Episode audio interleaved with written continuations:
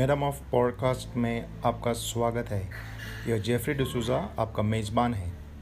मुझे खुशी है कि आप अपना आध्यात्मिक जीवन को गंभीरता से ले रहे हैं। जैसा भोजन के बिना बल और पोषण नहीं होता है, वैसा यह आपके लिए आत्मिक आहार तैयार किया गया है। सतावीस साल से मैं प्रभु का काम में व्यस्त हूँ। कई लोगों को प्रभु ने मेरे द्वारा अनुग्रह दिए हैं। मुझे उम्मीद है कि वो आपको भी दे रहे हैं।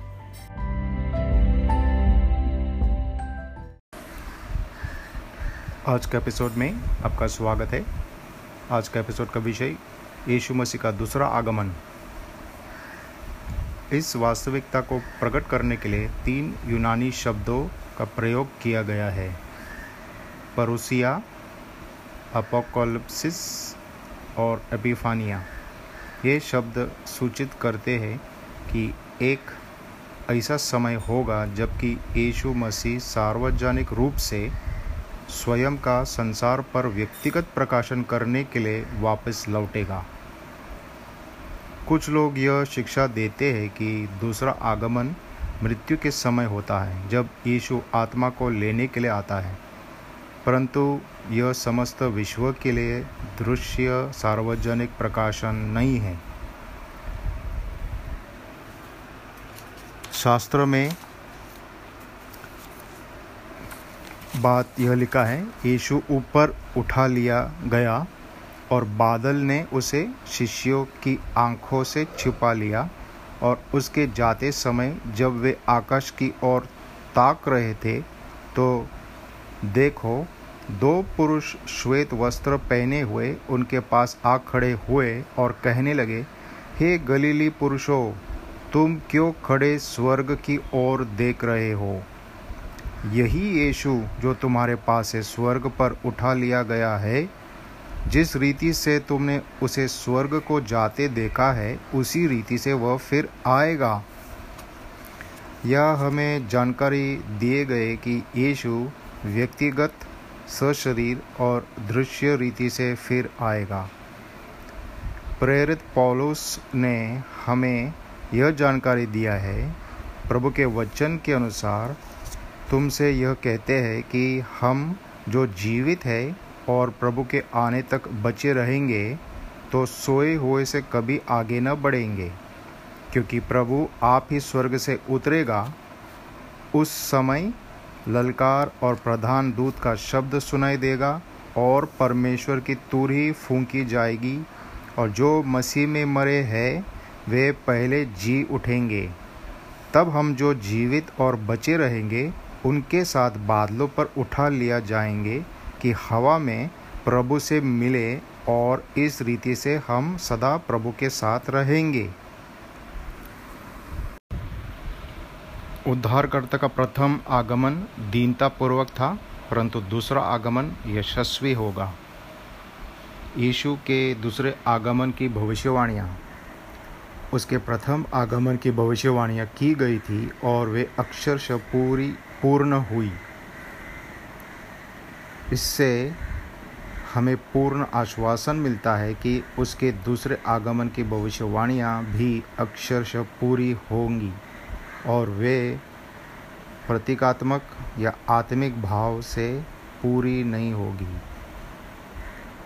दानियल, जो प्रभु का नबी है, उसने लिखा है, मैंने रात में स्वप्न में देखा और देखो, मनुष्य के संतान सा कोई आकाश के बादलों समेत आ रहा था। तो इसको नबियों द्वारा पहले से बता दिया गया था। इसको स्वयं यीशु ने पहले से बता दिया, क्योंकि यीशु भी स्वयं नबी है। जब मनुष्य का पुत्र अपनी महिमा में आएगा और सब स्वर्गदूत उसके साथ आएँगे तो वह अपनी महिमा के सिंहासन पर विराजमान होगा। और, स्वर्गदूतों ने भी गवाही दिया। इसको स्वर्गदूतों ने पहले से बता दिया, जो पढ़ पढ़ चुका हूँ। जब उद्धारकर्ता का इस पृथ्वी पर से स्वर्गारोहण हुआ था, उसके प्रथम आगमन पर इनमें से कोई भी भविष्यवाणी पूरी नहीं हुई। यीशु के आगमन का अभिप्राय। संतों का उद्धार पूर्ण करने के लिए। उसने हमें पाप के दंड और उसकी शक्ति से मुक्त कर दिया है।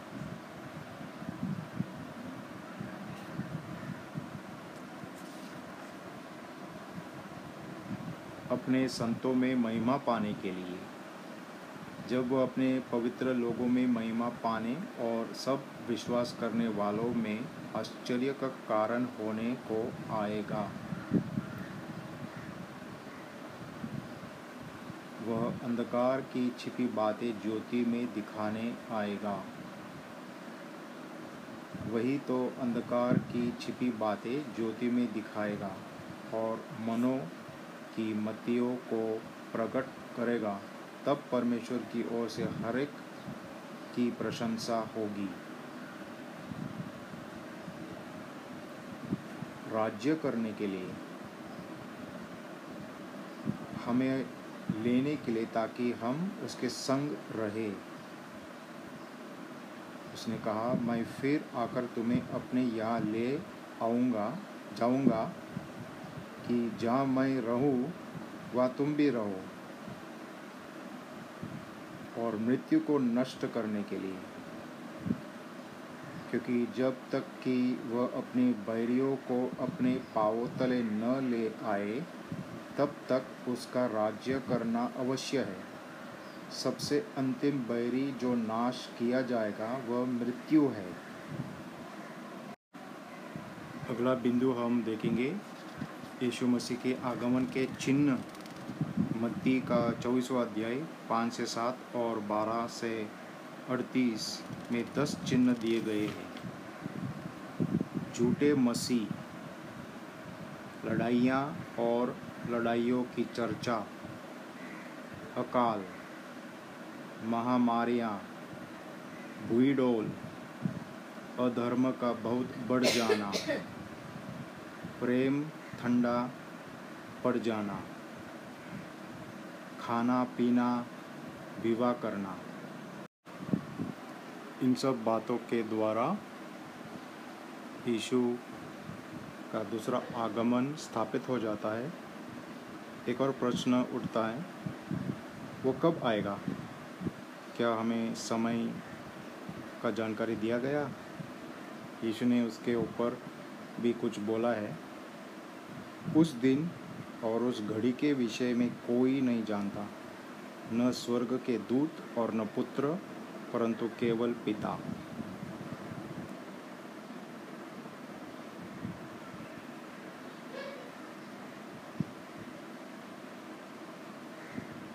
सो so,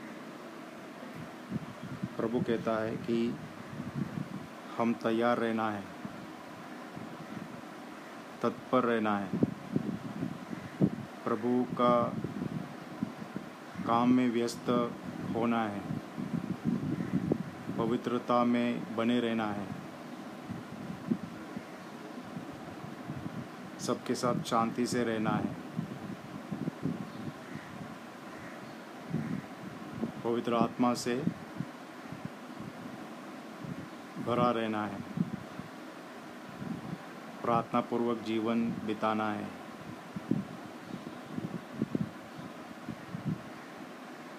यदि इन सब बातों में आप व्यस्त है।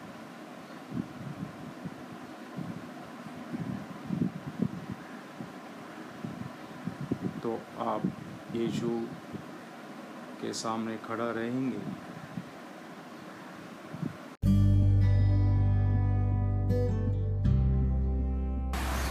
इस एपिसोड को सुनने के लिए धन्यवाद। मैं आशा रखता हूँ कि आज का एपिसोड से आपने कुछ सीखा है।